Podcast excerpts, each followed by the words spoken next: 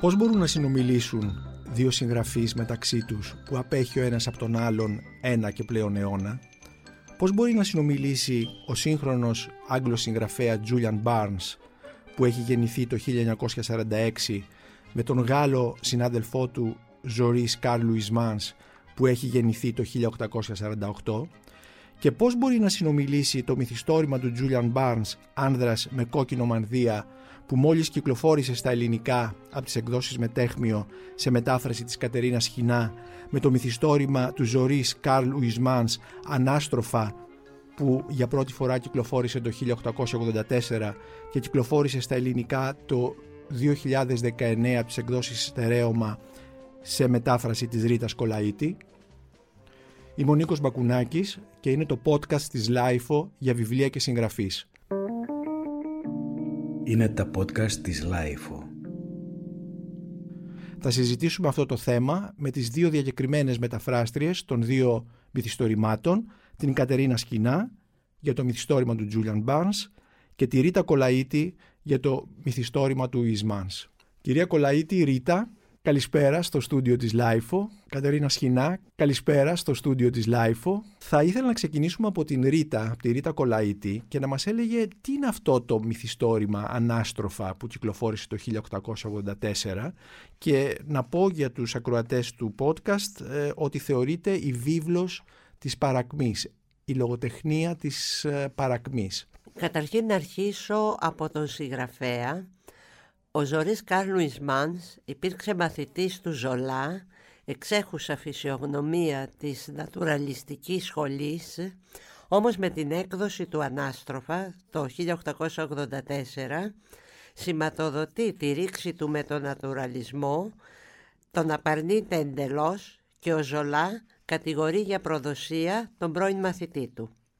Το Ανάστροφα είναι ένα εντυπωσιακό α, μυθιστόρημα, ρηξικέλευθο θα το έλεγα, η βίβλος της παρακμής όπως είπε ο Νίκος, ο αυτοβιογραφικός του ήρωας είναι ένας πλούσιος νευρωσικός αριστοκράτης, ο Δούκας Ντεζεσέντ, που θέλει να ξεφύγει από τη μετριότητα μιας καπιταλιστικής κοινωνίας της αστικής τάξης στην οποία ζει. Έτσι αποτραβιέται σε έναν κόσμο που πλάθει κυριολεκτικά ο ίδιος αφιερώνεται ψυχήτε και σώματι στην πραγμάτωση των δικών του φαντασιώσεων και απολαύσεων. Δημιουργεί έναν τεχνητό παράδεισο, ζει τη ζωή του ανάστροφα. Πραγματώνει δηλαδή, σε σημείο ψυχοπαθολογίας, το όραμα του Μποντλέρ που υποστήριζε ότι ο σκοπός της λογοτεχνίας και της τέχνης δεν ήταν να μιμηθεί τη φύση, αλλά να την αρνηθεί. Ο Ντεζεσέντ ζει μοναχικά στα περίχωρα του Παρισιού, όπου επιδίδεται σε κάθε λογής, χλειδί και υπερβολή. Παραπέοντας μεταξύ νευρικής υπερδιέγερσης και εξουθενωτικής πλήξης, ικανοποιεί τις αισθητικές του επιθυμίες με τη λογοτεχνία, την τέχνη, την αρωματοποιία, την ποτοπία, τα βαρύτιμα χρυσοκέντητα υφάσματα, τα περίτεχνα έπιπλα, τα εξωτικά πετράδια και την κοσμηματοποιία. Εδώ θα μου επιτρέψεις Νίκο να κάνω μια παρένθεση και να αναφερθώ σε μια συγκλονιστική σκηνή του βιβλίου που είναι το στόλισμα με πολύτιμα πετράδια μιας χελώνας.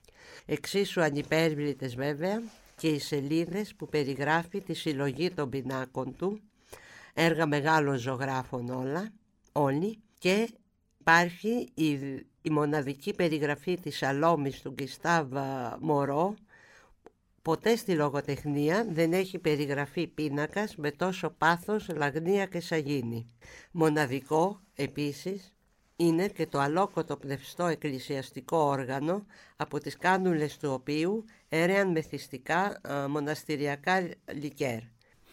Και γιατί αυτή η όλη περιγραφή που μας κάνεις, ε, ενώ έναν ήρωα που ζει απομονωμένος, είναι ένας νομάς αλλά δεν μετακινείται τελικά. Γιατί θεωρείται ε, βίβλος της παρακμής αυτό το, το μυθιστόρημα; Ποια είναι τα στοιχεία που το κάνουν να είναι βίβλος της παρακμής; Ε, καταρχήν υιοθετεί πλήρως την ε, αιμονική ιδέα του Μποντλέρ περί των τεχνητών παραδείσων. Μάλιστα.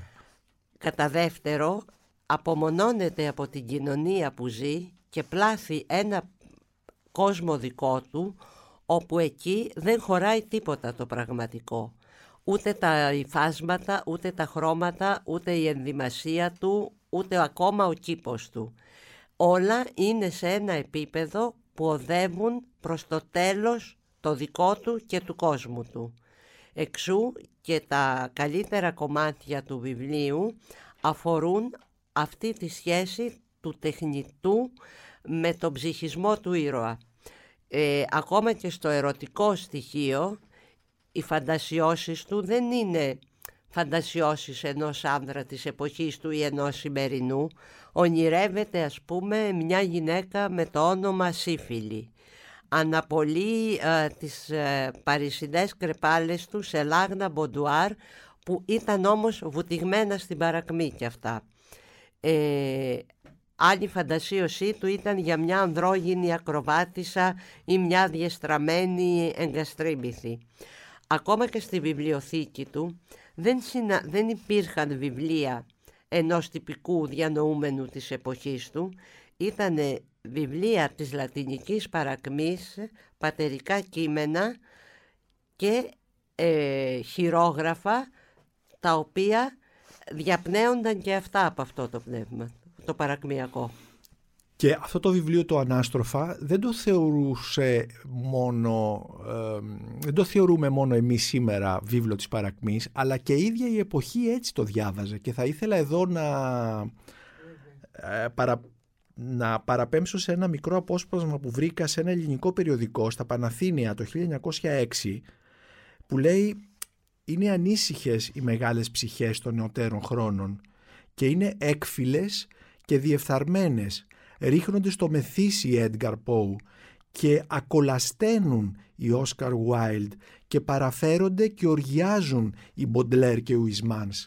Σχεδόν ταυτόχρονα δηλαδή οι σύγχρονοι του Ισμάνς βλέπουν αυτό το βιβλίο σαν παρακμιακό, σαν ε, ένα σημάδι φθοράς και αρρώστιας.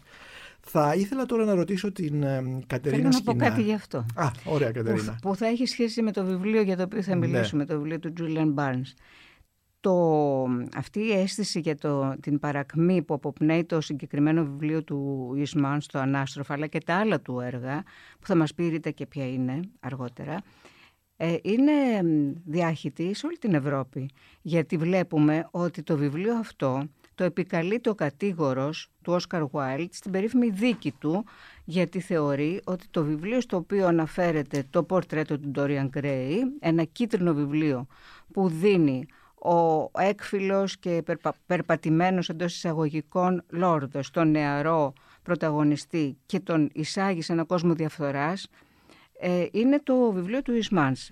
Ποτέ δεν το επιβεβαίωσε πλήρως ο Όσκαρ Βάιλτ, ούτε όμως και το αρνήθηκε. Και στις επανειλημμένες ε, οχλήσεις και ερωτήσεις του κατηγόρου του είναι αυτό το βιβλίο παρακμιακό, είναι η βίβλος της διαστροφής; Αυτός λέει δεν ξέρω. Πάντως είναι σίγουρα κακογραμμένο για να πει κάτι αρνητικό, γιατί δεν μπορεί και να το απορρίψει. Είναι ένα βιβλίο πραγματικά που τον έχει εμπνεύσει. Θα πω κάτι μετά για το κίτρινο αυτό βιβλιαράκι του, το οποίο εμφανίζεται στο πορτρέτο του Dorian Gray, γιατί ο Μπάρνς δεν συνομιλεί μόνο με τον Ουισμάνς. Είναι βέβαια η κυρίαρχη παρουσία στο βιβλίο του. Ο συγγραφέας που διαπερνά όλες τις σελίδες με αποσπάσματα, με αναφορές, με συνδέσεις του Μοντεσκιού που είναι ήρωάς του Μπάρνς με τον Ντεζεσέντ τον ήρωα του, του Ανάστροφα αλλά ε, δεν είναι μόνο αυτό το βιβλίο είναι και ο Προύστ, είναι ο Όσκαρ Βάιλντ, είναι ο Μαλαρμέ είναι ο Ζων Λορέν, ένας άλλος παρακμιακός της εποχής εκείνης και άλλοι πολλοί. Και επομένως, με αυτόν τον τρόπο, ο Τζούλιαν Μπάρνς ξανασυνδέεται με αυτή την εποχή Βέβαια. και ξανασυνδέει την εποχή μας, τη δική μας εποχή, αρχές του ναι. Τρίτη δεκαετία του 21ου αιώνα πλέον, ε, μας μπαίνουμε στην τρίτη δεκαετία. Την παρακμή μας ε, νομίζω βλέπει και συνδέεται με την παρακμή εκείνη, η οποία έχει μια γοητεία βεβαίως, αλλά όπως λέει και ο ίδιος, ποτέ καμιά εποχή δεν είναι αυτή ε, που μάλλον καμιά εποχή δεν είναι όπως την βλέπουν οι μεταγενέστεροι. Κανένας από όσους ζούσε στην Πελεπόκ δεν μπορούσε να την πει Μπελεπόκ. Δεν ήταν ωραία εποχή, ήταν μια εποχή ιστερίας, επερχόμενου πολέμου, μια συνθήκη η οποία γινόταν όλο ένα και πιο ανησυχητική και ταυτόχρονα μιας, ενός τέλους των πραγμάτων και μιας αναζήτησης κάποιου άλλου το οποίο είναι ακόμα προσδιορίστο, δεν έχει βρεθεί. Και νομίζω ότι ζούμε τηρουμένο πάρα πολλών αναλογιών, γιατί αυτοί οι αναχρονισμοί δεν είναι σωστοί, αλλά ζούμε σε μια αντίστοιχη ε, μετεχμιακή εποχή που ακόμα το καινούριο δεν έχει γεννηθεί και το παλιό αρνείται να πεθάνει και βλέπουμε τώρα αυτούς τους σπασμούς του παλαιού που αποχωρεί. Στο Ανάστροφα, ήδη μας το είπες Ρίτα, στο μυθιστόρημα του Ζωής Καρλου Ισμάνς, υπάρχει πάρα πολύ ζωγραφική, υπάρχει και πάρα πολύ λογοτεχνία.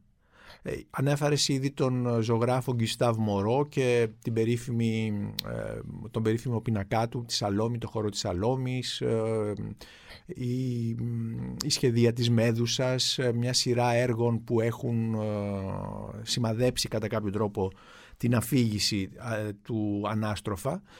Βλέπουμε και την τέχνη να υπάρχει, να κυριαρχεί και στο βιβλίο του Julian Barnes άνδρας με κόκκινο μανδύα. Θα λέγαμε ότι και, υπάρχει μια παράλληλη αφήγηση εδώ. Η αφήγηση του Barnes και η αφήγηση μέσα από την ζωγραφική. Κυρίως μέσα από τα πορτρέτα του Sargent, ενός Αμερικανού ε, ζωγράφου, ο οποίος είχε ουσιαστικά μεγαλώσει στην... Ε, Ευρώπη, στην Ιταλία κτλ. Και, και ήταν περιζήτητος στο τέλος του 19ου αιώνα να φτιάχνει πορτρέτα των αριστοκρατών και των άλλων πλουσίων της εποχής. Ε, πώς μπορούμε λοιπόν να μιλήσουμε για αυτές τις παράλληλες, για αυτή την παρουσία, τόσο έντονη παρουσία της τέχνης μέσα στα δύο μυθιστορήματα; Ε, να πω ότι ο... Ρίτα Κολαΐτη.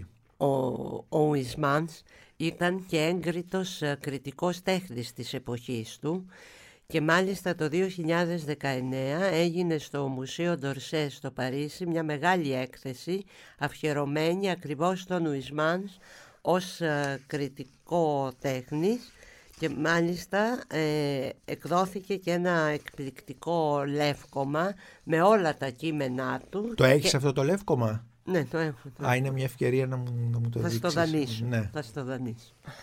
Ε, ο Ισμάνς είχε μια, ένα πάθος περίεργο με τη ζωγραφική στο μιλάω για το συγκεκριμένο βιβλίο, δεν τοποθετεί τα μεγάλα έργα της ζωγραφικής και τα χαρακτικά, είχε και πάθος και με τη χαρακτική, ε, δεν τα τοποθετεί σε, στα αντίστοιχα μουσεία, τα τοποθετεί στους τοίχους του σπιτιού του, ότι καθημερινά συνομιλούσε μαζί τους. Δηλαδή είχε όλες τις εκδοχές της Σαλόμης ε, του Μωρό και καθόταν ώρες ατέλειωτες, στοχαζόταν και έγραφε πάνω σε αυτόν τον πίνακα. Στο Barnes είναι εκπληκτική η χρήση της ζωγραφικής των πορτρέτων αυτών σαν μια παράλληλη αφήγηση και εγώ διαβάζοντας το βιβλίο είχα την αίσθηση ότι βρίσκομαι μέσα σε μια αίθουσα μουσείου πολύ ενδιαφέρον αυτό που λες και άλλωστε η αφήγηση του Μπάρνς θα μας πει τώρα η Κατερίνα ουσιαστικά ξεκινάει από μια επίσκεψη που κάνει ο, ο συγγραφέας στην Royal Academy of Arts αν δεν απατώμε και εκεί βλέπει τον πίνακα αυτό του, ναι. του Sargent.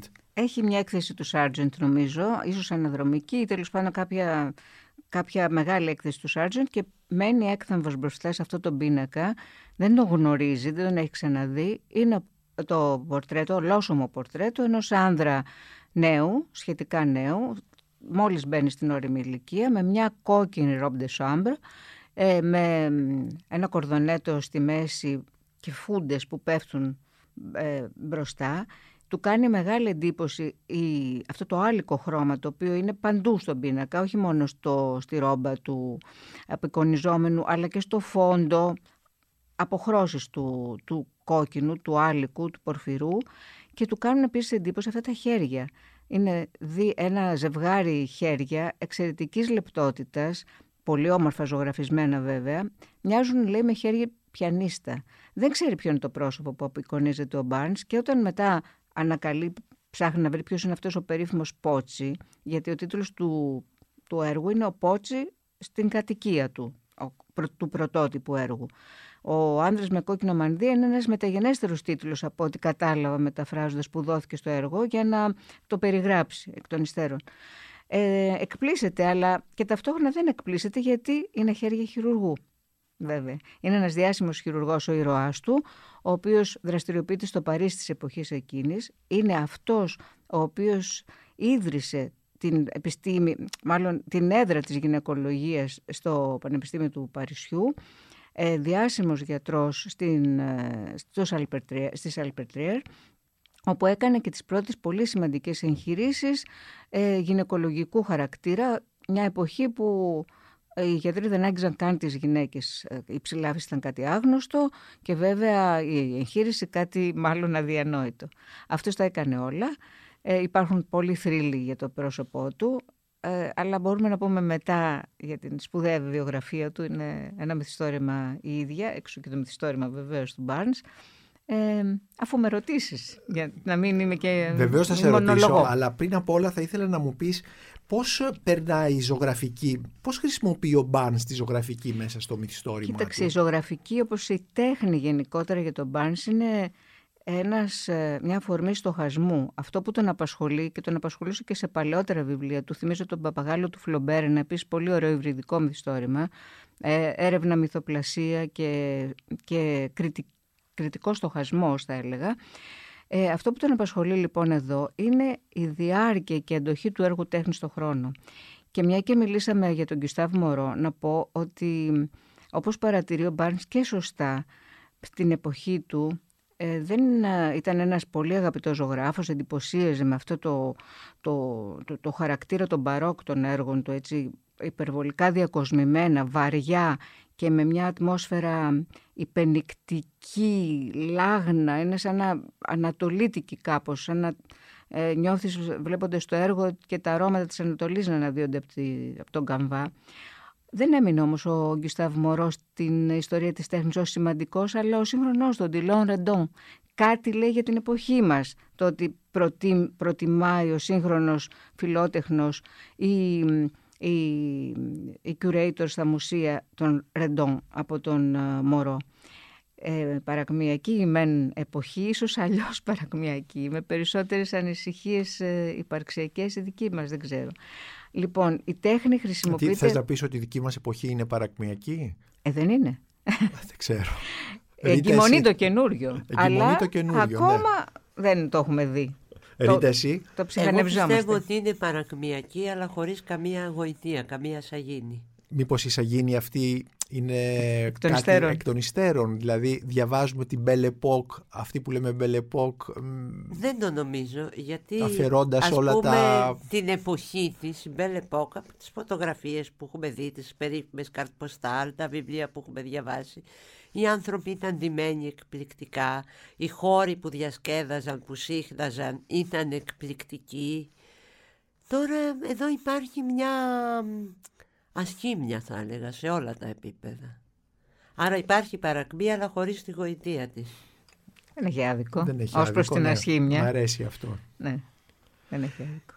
Οπότε ε, το πώς επιβιώνει λοιπόν ένα έργο τέχνης μέσα στο χρόνο και πώς κάθε εποχή αντιλαμβάνεται διαφορετικά το ωραίο και το ενδιαφέρον και αυτό που έχει αλήθεια κτλ.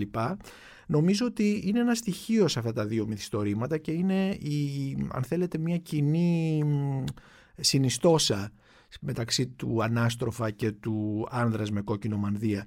Ήθελα τώρα να ρωτήσω την Κατερίνα Σχοινά ε, για τον ήρωα του άνδρα με κόκκινο μανδύα, για τον Πότσι, τον γυναικολόγο χειρουργό Πότσι, ο οποίος ήταν Ιταλικής καταγωγής, αλλά προτεστάντης και όχι καθολικός και αυτό νομίζω ότι έχει, πολύ ενδιαφέρον, παίζει ρόλο. Ε, ήδη η Ρίτα Κολαΐτη μας είπε για τον Ντεζεσέντ, τον ήρωα του Ανάστροφα.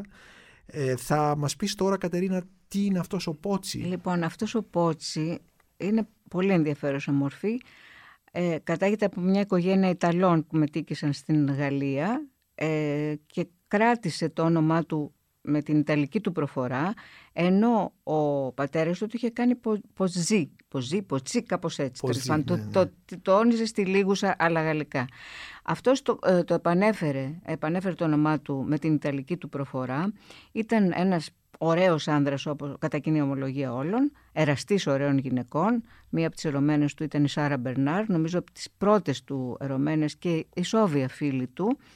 Ε, τη βοήθησε πάρα πολλές στιγμές της ζωής της και σε περιπέτειες της υγείας της αλλά και άλλες, κοινωνικές και άλλες. Ε, παντρεύτηκε μια γυναίκα ε, την οποία ηράστη στην αρχή αλλά πολύ γρήγορα η σχέση τους φιλορόησε και κατέρευσε. Έκανε τρία παιδιά, εκ των οποίων η κόρη του έχει αφήσει και ένα ημερολόγιο ενδιαφέρον που μιλάει για τον πατέρα της και για την σχέση αγάπης και απόθεσης που είχαν μεταξύ τους. Και το χρησιμοποιεί ο Μπάρνς το ημερολόγιο αυτό. Ναι, ναι, ναι. Όπως χρησιμοποιεί και άλλα ημερολόγια. Χρησιμοποιεί και το ημερολόγιο των Γκονκούρ που επίσης είναι εκείνη την εποχή ε, είναι οι παρατηρητές της παρισινής κοινωνίας και μας έχουν αφήσει αυτά τα υπέροχα ημερολόγια, ένα χρονικό της εποχής τους εξαιρετικό ε, χρησιμοποιεί αρκετά αποσπάσματα. Ε, από τον Προύστ, πάρα πολλά από το Ανάστροφα. Βεβαίως χρησιμοποίησα την υπέροχη μετάφραση της Ρίτα Κολέτη στα αποσπάσματα που αναφέρει ο Μπάρνς, όπως επίσης και την παλιά μετάφραση του Καρθέου από το πορτρέτο του Dorian Gray, γιατί μου φαίνεται εγωιτευτική. Αποδίδει το κλίμα αυτό, νομίζω, δεν ξέρω αν έχει γίνει δεκαετία του 30, το ελπίζω, το spleen αυτή την, τη μελαγχολία, τη μελαγχολία εκείνης της γενιάς των, ε, των ισόνων ποιητών και συγγραφέων της, ε, του Μεσοπολέμου ε, κορυφαίος των οποίων βέβαια είναι ο Καριωτάκης λοιπόν και πάρα πολλοί άλλοι ίσονες και ξεχασμένοι σήμερα και έχει αυτό το, ε, το λεπτό και ταυτόχρονα λίγο δημόδες ιδίωμα γλωσσικό που το κάνει γοητευτικό το βιβλίο. Ε, χάθηκα λίγο αλλά θα επανέλθω στον Πότσι για να πω ότι ήταν ένας άντρας που τα έκανε όλα. Ε, ήταν πολε... μαχητής της ζωής, εραστής ωραίων γυναικών, κακός σύζυγος, αλλά αυτό δεν έχει καμία σημασία, γιατί όπως μας εξηγεί ο Μπάρνς και έχει μεγάλη πλάκα αυτό, οι Γάλλοι δεν παντρεύονται από έρωτα ή παντρεύονται Υπάρχει λίγος έρωτας στην αρχή, αλλά ουσιαστικά η γάμη αυτή είναι συμβατική, είναι για να φτιάξεις ε, ε, μια οικογένεια, να δέχεσαι κυρίως, να κάνεις τις δεξιώσεις σου κτλ. Και, και να εμφανίζεις μια κομψή σύζυγο, αλλά οπωσδήποτε θα υπάρχουν ερωμένες. Ενώ οι Άγγλοι, μας λέει ο Μπάρν, δεν ξέρω αν ισχύει, επενδύουν στον έρωτα στο γάμο. Θεωρούν ότι γά, ε, γάμος χωρίς έρωτα δεν υφίσταται και θέλουν οπωσδήποτε μέχρι τέλους να διατηρήσουν αυτό το αίσθημα. Τους εμφανίζει τους Άγγλους, παρελπίδα, ως πιο ρομαντικούς από τους Γάλλους. Θα το έλεγε αυτό κανείς ποτέ; Όχι, μήπως όμως το λέει ο Μπάρνς αυτό γιατί κρίνουν είναι εξιδίων. Άγγλος και, Και γιατί κρίνουν κρίνει εξιδίων. εξιδίων επειδή Ναι, είχε ναι. αυτό τον τρομερό έρωτα, Έρωτα. με την Πατ Κάβανα την... Η οποία, ναι, η οποία τον βασάνισε. η κιόλας, οποία τον όπως βασάνισε θυμάμαι. και είχε και μια σχέση ομοφιλόφιλη με μια μ, την Τζίνετ Ναι, Βίντερσον. Ναι, ναι, ναι. Αλλά την εγκατέλειψε και ξαναγύρισε στον, στον Τζούλιαν Μπάρνς και Ναι. αυτός τη συγχώρεσε Τη και τη συγχώρησε. δέχτηκε. Ναι. Ναι, ναι. Και την ε, δέχτηκε στο τέλος. Λοιπόν, και, ε, και πολύ σημαντικό κομμάτι τη- του βιβλίου επίσης καταλαμβάνει η, το επιστημονικό σκέλος της προσωπικότητας του Πότσι και το πώς, πάρα πολύ γοητευτικό για μένα αυτό, εξελίσσεται η ιατρική στα πρώτα χρόνια του, στο τέλος του 19ου αιώνα και τα πρώτα πρώτα χρόνια του 20ου, όταν οι ανακαλύψεις είναι ραγδαίες και έχουν να κάνουν το, και ασχολούνται αρκετά και με τη γυναίκα. Είναι η πρώτη φορά που ασχολούνται, ασχολείται έτσι η ιατρική με τη γυναίκα. Ήταν παραμελημένο είδος και από πλευράς γυναικολογίας αλλά και ψυχικής υγείας. Θυμα- Θυμίζω το Σαρκό και τις μελέτες του για την ιστερία που μετά ας πούμε ε, είναι και ένας πρόδρομος της ψυχανάλυσης. Η παρακολούθηση της εξέλιξης της ιατρικής παράλληλα με αυτό τον αισθητισμό της εποχής, την αιμονή στην ιδέα, η τέχνη για την τέχνη, τις ωραίες αυτές γραφικές φιγούρες που περνάνε από το, από το βιβλίο, χορεύτριες, ε, τυχοδιώκτες, άνθρωποι της νύχτας, συγγραφείς οι οποίοι ε, κλειδονίζονται μεταξύ, μάλλον ταλαντεύονται μεταξύ ομοφιλοφιλίας και ετεροφιλοφιλίας, ε, ωραίοι νέοι, εύρωστοι και τα λοιπά που γίνονται εραστές διασύμων. Ο περίφημος Μοντεσκιού, μια πολύ ωραία φιγούρα, ένας κόμις που είναι υποτίθεται το πρότυπο για τον Ντεζεσέντ του ανάστροφα, όλα αυτά τα πρόσωπα φτιάχνουν ένα πολύ γοητευτικό κλίμα. Αλλά επιμένω, επειδή ζούμε και σε μια περίοδο που πρέπει να εκτιμήσουμε εκ νέου την επιστήμη και να την εμπιστευτούμε, ότι το κομμάτι που έχει σχέση με την επιστήμη είναι πραγματικά γοητευτικό. Επομένως ε, το βιβλίο του Julian Barnes έρχεται να απαντήσει και σε ορισμένες σημερινές αγωνίες και σημερινές ε, ανησυχίες και ερωτηματικά. Ε, καθώς μιλούσες ε, έκανες μια παρέκκληση από τον Πότσι και αναφέρθηκες λίγο στη μετάφραση, παρέπεμψες στη μετάφραση που έκανε η Ρίτα Κολαΐτη, του Ανάστροφας, του Καρθέου για τον Όσκαρ Βάιλτ.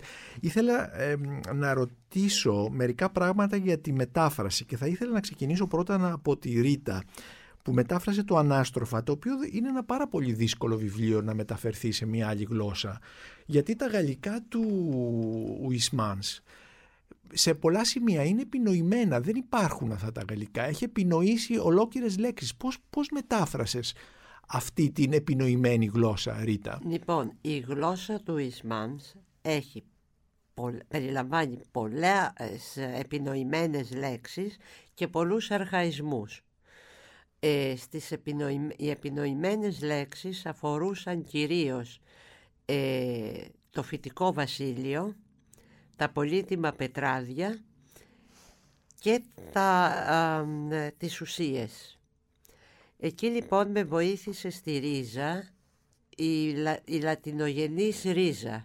Βρήκα λοιπόν αυτές τις ονομασίες στα λατινικά και μετά σε, ε, λατιν, σε ελληνικά λεξικά της εποχής βρήκα τις αποδόσεις κατά προσέγγιση ε, και μετά κάποιες λέξεις μπήκα στον πειρασμό και τις έπλασα κι εγώ. Μπορείς να μας πεις, έχεις κάποιο παράδειγμα; Όχι, δεν έχω αυτή τη στιγμή. Δεν έχει αυτή τη στιγμή. Δυστυχώς. Ναι. Επομένως, ε, η δουλειά λοιπόν του μεταφραστή, ε, επειδή περισσότεροι έχουμε μία εικόνα του μεταφραστή, μάλλον ε, ομιχλώδη και ασαφή, είναι ουσιαστικά και μια δουλειά έρευνας. Είναι ένας ερευνητής ο μεταφραστής. Αυτό που μας περιγράφεις τώρα με, τις, με τη δουλειά στα, τις λατινικές ρίζες, τα λατινικά λεξικά και τα τα παλιά λεξικά κτλ. δείχνει μια επίμονη δουλειά ερευνητή. Για να είμαι ειλικρινής, αυτή τη δουλειά την απαιτούν βιβλία τέτοιου είδους. Δεν κάνουμε σε κάθε βιβλίο αυτή τη δουλειά. Βεβαίως ερευνούμε ε, να βρούμε το, την πιο σωστή λέξη, να αποδώσουμε σωστά το πραγματολογικό στοιχείο, αλλά δεν κάνουμε αυτό. Δηλαδή, για παράδειγμα, να αναφέρω ότι επειδή είχε μια αιμονή με την τυπογραφία και χρησιμοποιούσε ειδικές ε, περιγράφει στο βιβλίο ειδικές τεχνικές και περίεργα χαρτιά ε, που χρησιμοποιεί βρήκα κάποια εγχειρίδια από παλιούς Έλληνες τεχνίτες της Βενετίας του 19ου αιώνα και πήρα από εκεί πολλές ιδέες για το πώς να τα αποδώσω. Δεν γίνεται όμως αυτό σε κάθε βιβλίο, εξού και η μοναδικότητα αυτού του βιβλίου. Του Ανάστροφα. Του Ανάστροφα. Και η αγγλική μετάφραση που κοίταξα και ο Άγγλος μεταφραστής έχει βρει εξαιρετικές αποδόσεις γιατί προφανώς έκανε κάποια αντίστοιχη δουλειά στη γλώσσα του. Ο Τζούλιαν Μπάρνς είχε αυτή τη δυσκολία, Κατερίνα; Όχι. Ο Τζούλιαν Μπάρνς γράφει σε βατά αγγλικά. Έχει, είχε όμως πολύ πλούσιο πραγματολογικό υλικό που έπρεπε να το να ανατρέξεις, να, να εντοπίσεις τι ακριβώς, ε, ποιος, ποια ήταν τα πρόσωπα αυτά ή οι καταστάσεις τις οποίες περιγράφει για να μην κάνεις λάθος ως τα νοήματα. Και επειδή το βιβλίο αυτό δεν είχε σημειώσεις βεβαίως για την λογοτεχνία και ο εκδότης στο μετέχμιο θέλησε να ακολουθήσει αυτήν την, ε, την γραμμή και πολύ σωστά νομίζω δεν, ε, δεν υπάρχουν οι σημειώσεις που θα έπρεπε να υπάρχουν αν κατέγραφα όλα όσα προσπάθησα να εντοπίσω και αναζήτησα τη, κατά τη διαδικασία της μετάφρασης. Αυτό ήταν η δυσκολία του. Κατά τα άλλα τα, τα αγγλικά του είναι απλά αγγλικά, απλά. Όχι τόσο απλά, αλλά τέλος πάντων καμία σχέση με αυτόν τον άθλο που έκανε η Ρίτα. Δεν, ε, δεν υπάρχουν τέτοιοι συγγραφείς, δεν είναι πολλοί αυτοί οι συγγραφείς. Έχουν κάποιες δυσκολίες και προβλήματα. Εγώ νομίζω ότι είναι πιο δύσκολο σήμερα να μεταφράσουμε σύγχρονους συγγραφείς πολύ πολύ πολύ σύγχρονους γιατί η γλώσσα αλλάζει, τα νοήματα αλλάζουν, οι κοινωνίες αλλάζουν, δεν μπορούμε να παρακολουθούμε τις κοινωνίες των συγγραφέων που μεταφράζουμε από τόσο κοντά, ούτε την αγγλική ούτε τη γαλλική ενδεχομένως. Εκείνη η δυσκολία, οι παλαιότεροι όχι. Μιλάμε με την Κατερίνα Σχοινά που έχει μεταφράσει το μυθιστόρημα του Τζούλιαν Μπάνς «Άνδρας με κόκκινο μανδύα» και με τη Ρίτα Κολαΐτη που έχει μεταφράσει το μυθιστόρημα του Ζωρίς Καρλ Ουισμάνς «Ανάστροφα» και συζητάμε για το πώς ε, αυτοί οι δύο συγγραφείς και αυτά τα δύο βιβλία συνομιλούν σήμερα. Θέλω να πω κάτι γιατί επηρέασε εμένα ο Ισμάν στον Μπάρνς πολύ. Ε, υπάρχει σε όλη, σε όλη την έκταση του βιβλίου του, αλλά δεν επηρέασε μόνο αυτό. Ναι, βεβαίως. Να, ε, και επίσης δεν επηρέασε μόνο αυτόν το κλίμα του αισθητισμού που κυριαρχεί εκείνη την εποχή. Ε, όπως είπες και εσύ το, διαβάζοντας αυτό το απόσπασμα από τα Παναθήνε του 6 ε, υπάρχει 1906, μεγάλη... 1906, ναι, ναι. υπάρχει μεγάλη επικοινωνία του, των Ελλήνων διανοουμένων συγγραφέων καλλιτεχνών με τα τεκτενόμενα στη Γαλλία. Γνωρίζουν πολύ καλά τον Μποντλέρ, είχε μεταφραστεί ο Πόε πολύ νωρίς. Ε, γνωρίζουν όλους και τον Νοισμάς που είναι παράδοξο. Μετά βέβαια όλα αυτά λίγο ξεχνιούνται, μπαίνουν στο περιθώριο. Εκείνη την εποχή βεβαίως θυμίζω ότι ο Καβάφης έγραφε για τους εξαίσιους κήπους ενός τόπου άλλου το θυμάσαι αυτό που έλεγε ότι προτιμάει τα, τη σοφή καλλαισθησία και τα τεχνητά άνθη. Τα ίδια τα οποία προτιμά και ο Ουισμάνς. Τα προτιμά τα τεχνητά άνθη από τα αληθινά. Και εδώ ήθελα να διακόψω ότι επειδή αναφέρθηκε η Ρίτα στην αγγλική μετάφραση του Ανάστροφα, Πώς είναι Ρίτα ο αγγλικός τρίτο. Against nature. ενάντια, στη φύση. Γιατί λέει Κατά δηλαδή του του, του φυσικού, του κόσμου. Μα το λέει, είναι μια κοινοτοπία λέει ο Ισμάν στη φύση, είναι εντελώς ξεπερασμένη. Γιατί να απεχθήσει η ομορφία τοπίων των ουρανών δεν τα θέλει αυτά. Θέλει να φτιάξει αυτό στον δικό του τον κόσμο. Ε, το ίδιο βεβαίως και ο Καβάφης που έχει αυτή την πλευρά, την, δεν θα τον έλεγα αισθητιστή, αλλά στη νεότερη περίοδο της ποίησης του έχει αυτά τα στοιχεία του αισθητισμού. Λοιπόν, επηρέασε, ε, τον ξαναβρίσκουμε δηλαδή τον ίδιο ήρωα τον Ντεζεσέντ και στην υποταγή του Μισελού Ελμπέκ. Είναι το πρότυπο του ήρωα του βιβλίου του. Και όπως ο Ντεζεσέν στο τέλος, αφού έχει κάνει όλη αυτή τη διαδρομή μέσα από την τέχνη, μέσα από τις κρεπάλες τις ερωτικές, την, τον έκλειτο βίο κτλ. Αναζητεί το, αυτό που αναζητεί το κάτι που δεν υπάρχει βέβαια στην θρησκεία έτσι και ο, ο ήρωάς του αναζητεί στη θρησκεία την προσμονή, την απότερη ελπίδα, κάποιο λόγο για να ελπίσει γιατί και αυτός περιγράφει εδώ ο Ελμπέκ, τον ξέρουμε πολύ καλά, ένα κόσμο παρακμής, απόλυτου κινησμού, ένα κόσμο μηδεν, μηδενισμού. Ο ήρωας λοιπόν αυτός, αφού περνάει από τον καθολικισμό όπως και ο ήρωας του Ισμάνς, μετά βέβαια στρέφεται στον Ισλαμισμό, γιατί αυτός ε, είναι, αυτή είναι μια θρησκεία που πρέπει, ε, μπορεί να δώσει βεβαιότητες. Μπορεί να δώσει βεβαιότητες, δεν χρειάζεται και πολύ, δεν απαιτεί από τους πιστούς και μάλλον τους αποτρέπει από οποιαδήποτε έρευνα. Και, και έτσι ε, φτάνει ας πούμε σε εκείνο το τυφλό σημείο που ε, η πίστη στη θρησκεία είναι πλέον ολοκληρωτική. Και εκεί συγγενεύει και η πολιτική με τη θρησκεία. Έτσι, ολοκληρωτισμοί του πολιτικού Ισλάμ με τους ολοκληρωτισμούς του θρησκευτικού Ισλάμ, όχι όμως μόνο του Ισλάμ, του χριστιανισμού, του καθολικισμού, όλων αυτών των θρησκειών των που έχουν ένα ολοκληρωτικό όραμα.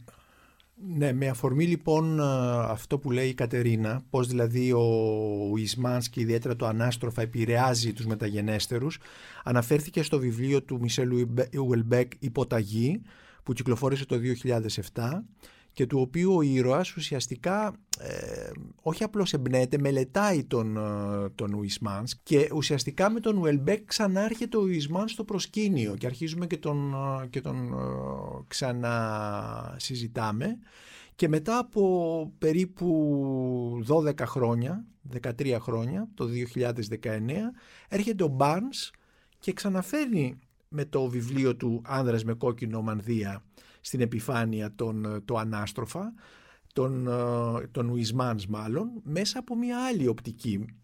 Ε, τι λες εσύ Ρίτα για, την, ε, για τον τρόπο ναι, με τον οποίο ο Ουισμάνς επανέρχεται στην επικαιρότητα μέσα από άλλους συγγραφείς; Ακριβώς αποδεικνύει ότι αυτό το βιβλίο είναι αγέραστο, είναι αριτίδωτο, γιατί εκείνη την εποχή του Φέντες Σκέκλα υπήρχαν πάρα πολλά ενδιαφέροντα κείμενα και συγγραφέων και ποιητών και στοχαστών, τα οποία όμως σήμερα που τα διαβάζουμε, εγώ έχω μεταφράσει και ένα βιβλίο του Ζαν Λορέν, είναι λίγο γραφικά, δεν έχουν αυτή, αυτό το βάθος, αυτή την ε, λατρεία για την τέχνη,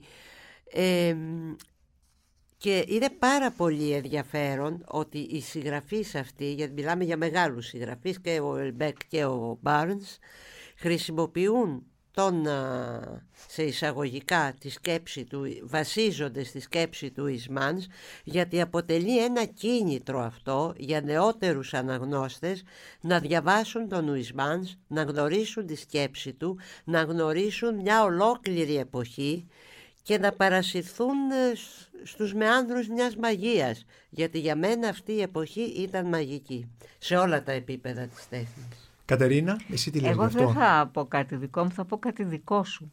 Γιατί έχεις γράψει ένα πολύ ενδιαφέρον επίμετρο στο βιβλίο του ε. Ισμάρς και θέλω να το αναφέρω, γιατί δεν θα το κάνεις εσύ. Ναι, από, δεν θα το κάνω, από, δεν θέλω να μιλάω για τον εαυτό Από σεμνότητα τα γνωστά. Λοιπόν, λες ότι, δε, ότι αξίζει να ξαναδιαβάσουμε τον Ουισμάν σήμερα, όχι για να φτιάξουμε έναν αισθητικό κόσμο, αλλά για να αναμετρηθούμε με την παρακμή, τους νέους φόβους μας, την άμβληση και το ξέφτισμα των δημοκρατικών αξιών και της κληρονομιάς του διαφωτισμού, με τη βασανιστική καταπίεση της πολιτικής ορθότητας, με όλα τα post της εποχής, ιδιαίτερα το post-democracy και το post-secularism. Είναι πολύ ενδιαφέρουσα αυτή η παρατήρηση γιατί πραγματικά ο σύγχρονος ε, άνθρωπος τι είναι, μοιάζει πολύ με τον ήρωα του Ισμάνς, είναι μόνος, είναι μόνος. Σαλπάρει μόνος μέσα στη νύχτα, είναι η φράση του Ισμάνς αυτή, κάτω από ένα στερέωμα που δεν το φωτίζει πια ο παρηγορητικός φάρος της αλλοτινής ελπίδας. Έτσι είναι. Με αυτή τη φράση κλείνει το μυθιστόρημα του Ισμάνς. Και αυτό που μας δίνει σήμερα το βιβλίο, πέρα από τη μαγεία που είναι ένα στοιχείο πραγματικά πολύ ελκυστικό, είναι ε, αυτή η υπαρξιακή αγωνία και μας δείχνει έναν τρόπο με τον οποίο θα μπορούσαμε να ερμηνεύσουμε την ανάγκη του ανθρώπου να επιστρέψει στις βεβαιότητες που έλεγα πριν. Είτε αυτές είναι θρησκευτικές, είτε είναι πολιτικές, πολύ επίφοβες οι βεβαιότητες και οι μοναδικές αλήθειες. Βέβαια, βεβαιότητα είναι πολύ επίφοβη και μοναδική αλήθεια. Εσύ Ρίτα, ε, τι εγώ, λες γι' αυτό; Εγώ πιστεύω ότι αυτό το comeback του Ισμάνς που θα έχει και συνέχεια πιστεύω γιατί κι άλλοι συγγραφείς θα εντρυφήσουν στο έργο του γιατί ακριβώς επειδή είναι τόσο σαγηνευτικό ο λόγος του ε, θα υπάρχει μια συνέχεια και νεότερες γενιές δεν ξέρω πώς θα τον αφομοιώσουν γιατί πρέπει να έχεις μια ιδιαίτερη κουλτούρα για να αφομοιώσεις τον Ουισμάνς την οποία την έχει ο Μπάρνς ως μέγας γνώστης της γαλλικής ε, λογοτεχνίας και ιδίως εκείνης της εποχής και ο Ουελμπέκ. Ε, εγώ θέλω να πιστεύω όπως έχεις πει και εσύ ανέφερες πολύ εμπνευσμένα στο επίμετρο του βιβλίου ότι το κίνημα πανκ έχει εμπνευστεί από τον Ουισμάνς. Μήπως δούμε μελλοντικά σε άλλες μορφές τέχνης την επίδραση του Ουισμάνς. Την είδαμε στη λογοτεχνία, στη μουσική πανκ, μήπως τη δούμε στη σύγχρονη ζωγραφική. Δεν ξέρω. Το ελπίζω. Ας δούμε, θα το δούμε. Ε, εγώ θα ήθελα όμως τώρα να ξαναρωτήσω την Κατερίνα με αφορμή το μυθιστόρημα του Barnes, ε, άνδρας με κόκκινο μανδύα, πώς ο Barnes χρησιμοποιεί την εποχή που περιγράφει και τους ήρωες για να μιλήσει για το σήμερα. Και δανείζεται μία φράση του Πότσι που λέει η φράση αυτή ότι ο σοβινισμός είναι μια μορφή άγνοιας για να μιλήσει για αυτό που συμβαίνει σήμερα στη χώρα του με ε, το Brexit. Βέβαια. Είναι η εποχή, το γράφει ακριβώς, την εποχή που ακόμα δεν έχει βγει η Αγγλία από την Ευρώπη, αλλά γίνεται όλη αυτή η συζήτηση για το Brexit. Είναι κάτι που τρομοκρατεί τον Barnes, γνωστό γαλλόφιλο και με πολύ στενή σχέση με τη Γαλλία. Θεωρεί ότι οι δύο χώρες είναι ένα με έναν τρόπο και, και της γλώσσας της γαλλικής αλλά και της γαλλικής κουλτούρας και φοβάται πάρα πολύ την, τον απομονωτισμό που κυριαρχεί στην αντίληψη του μέσου Βρετανού ως ε, μια προοπτική καλύτερου βίου, ενώ ξέρουμε όλοι, το, και το, το, το διαπιστώνουν τώρα οι Βρετανοί που φεύγουν σιγά σιγά με όλες αυτές τις επιπλοκές που θα προκαλέσει αυτή η κατάσταση, ξέρουν ότι η απομόνωση δεν θα τους κάνει ούτε πιο πλούσιους ούτε πιο σοφούς, θα χάσουν τη σύνδεση με την Ευρώπη και δει με τις γειτονικές χώρες. Και ε, θα, θα μείνουν μέσα στην εύρωση ε, μιας ανάμνησης αυτοκρατορίας που δεν υφίσταται πια. Γιατί αυτό ήταν ουσιαστικά. Νομίζανε οι Βρετανοί, ο μέσος Βρετανός, ε, συνεπικουρούμενος βέβαια από τους δημαγωγούς που εκείνη την περίοδο υπερίσχυσαν στην πολιτική σκηνή, ότι με το να φύγει από την Ευρώπη θα ξαναγίνει αυτοκρατορία. Δεν υπάρχουν αυτοκρατορίες πια. Ε, και θα, θα, θα το πληρώσει αυτό, πιστεύω, η Αγγλία και αυτό το πιστεύει βεβαίως ακράδαντα. Δεν έχει σημασία τι πιστεύω εγώ. Ο Μπάρνς το πιστεύει ακράδαντα όντας μέσα στο πρόβλημα και μέσα σε αυτή τη χώρα. Ε, και το θρυνεί, το πενθεί με το βιβλίο αυτό. Και νομίζω ότι η, το κίνητρο, το βαθύτερο, η, η αφορμή, η έμπνευση ήταν ο πίνακας, αλλά το κίνητρο το βαθύτερο ήταν να πει ε, είμαστε Ευρωπαίοι, Είμαστε κοντά στους Γάλλους, τους κατανοούμε, τους ε, αγαπούμε, μας εμπνέουν και τους εμπνέουμε. Ας μην το χάσουμε αυτό. Επομένως, από την Belle Époque ε, φτάνουμε στον 21ο αιώνα και ήθελα να κλείσω με μια ερώτηση που θέλω να κάνω και στις δύο ε, στην Κατερίνα Σχοινά και στη Ρίτα Κολαΐτη τις δύο διακεκριμένες μεταφράστριες που είναι καλεσμένες σήμερα στο podcast της LIFO ε, αυτή η σχέση με το παρελθόν των σημερινών ανθρώπων ε, είναι δύσκολη, είναι εύκολη, είναι αναγκαία ε, και τι σημαίνει τελικά αυτή η σχέση; Εσύ ως μεταφράστρια βυθίζεσαι, Ρίτα Κολαΐτη, βυθίζεσαι σε έναν κόσμο μαγικό, παρακμιακό της Belle Époque, ε, αλλά ζεις το σήμερα, βλέπεις Netflix, ε, διαβάζεις ακούς μουσική, διαβάζεις ε, σύγχρονα βιβλία που γράφονται τώρα, μετάφρασες το βιβλίο της Depant, το Vernon Subutex που είναι ένα, μια σαδομαζοχιστική αλληγορία της εποχής μας. Αυτό το παρελθόν τι σου λέει; Το παρελθόν για μένα είναι η πηγή της ζωής μας. Δηλαδή, αν δεν βυθιστούμε στο παρελθόν, δεν πάρουμε από το παρελθόν τα καλά και τα κακά του, αν δεν, έχουμε μπροστά μας, αν δεν το έχουμε μπροστά μας σαν μια τυχογραφία, νομίζω δεν μπορούμε να δούμε το σήμερα. Και επειδή αναφέρθηκε στο βιβλίο της Depant, το οποίο δεν θα το έλεγα παρακμιακό, παρόλο που αναφέρεται σε μια παρακμιακή εποχή και σε ένα παρακμιακό Παρίσι, και εδώ είναι η μαγεία της λογοτεχνίας, η λογοτεχνία εξελίσσεται μέσα στο χρόνο όπως εξελίσσεται και η καθημερινότητά μας. Η παρακμή στον Ουισμάνς ήταν ένα σαγηνευτικό πράγμα. Οι, οι άνθρωποι, ακόμα και ξεπεσμένοι ε, αριστοκράτες που δεν είχαν να φάνε, γιατί κάποια στιγμή ο Ουισμάνς τα έχασε όλα, κυκλοφορούσε ως δανδύς με τα ακριβά ρούχα, τα ακριβά αρώματα, τα, τα περίτεχνα έπιπλα.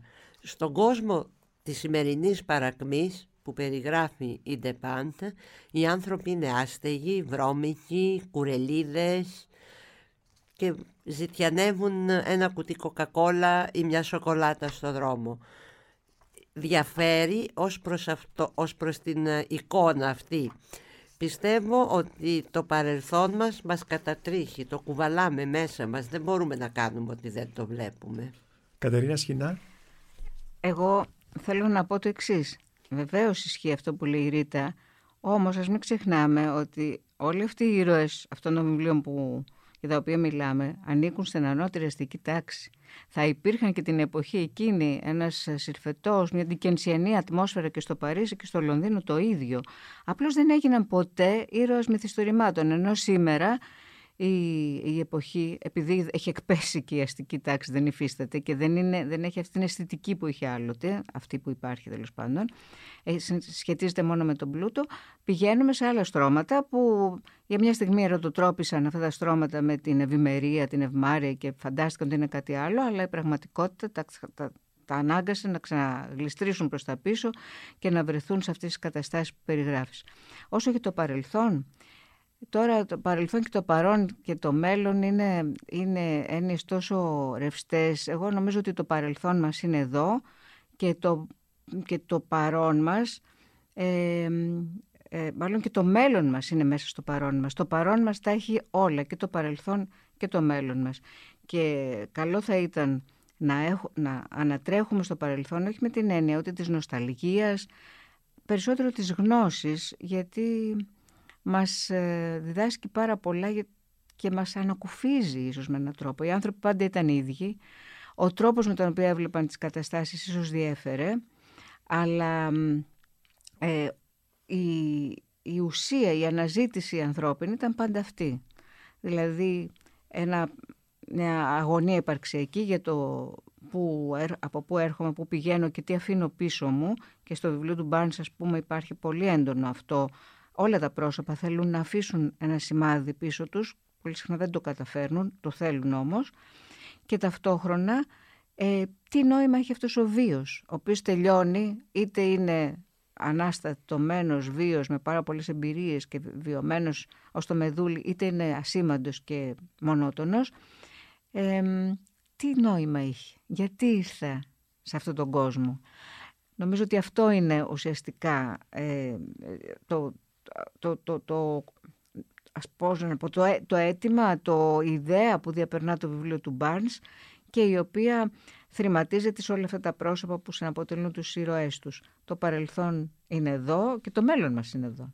Ε, από εμάς εξαρτάται τι θα τα κάνουμε. Αρχίσαμε λοιπόν ε, με δύο ερωτήσεις, ε, τελειώνουμε με ένα αίτημα.